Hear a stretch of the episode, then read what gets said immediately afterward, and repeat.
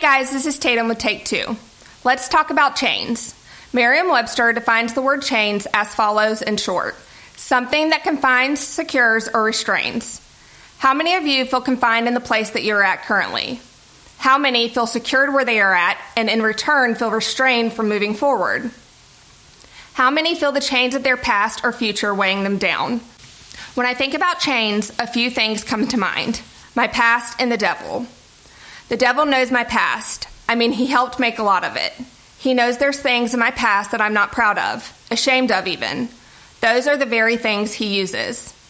He uses my motherhood. He tells me I should be embarrassed of my children and that they don't come from one marriage like my God, and I can hear him mimicking these words. Said they should.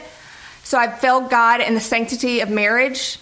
He tells me I'm not worthy to be anyone's wife because I've failed time and time again in the past. I've never been a good wife, and I don't deserve to be anyone's wife. The devil tries to tell me this is too much. He continuously creeps in and reminds me of all the baggage I am chained to.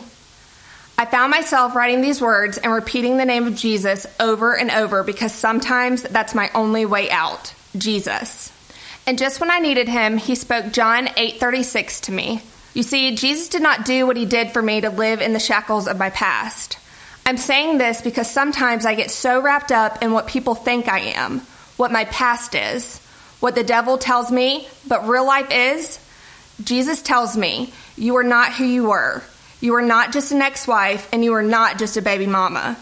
You are a mother. You are an incredible wife, and you are mine. You are worthy to be all of those things. John 8:36 says, "Who the Son sets free is free indeed." I struggle with these chains that I carry around. They are very, very heavy at times. My prayer is that one day I can break completely free from these chains that bound me, and I can truly embrace and feel the love Christ died for me to experience in its entirety. I know I will fight the devil for the rest of my life, and I'm ready to do so because he won't have the power over me. If you are struggling with chains, lay them at the feet of Jesus with me. I know I tell you guys often, but you are loved, you are worthy, and you are chosen, and you are able to be freed from your chains.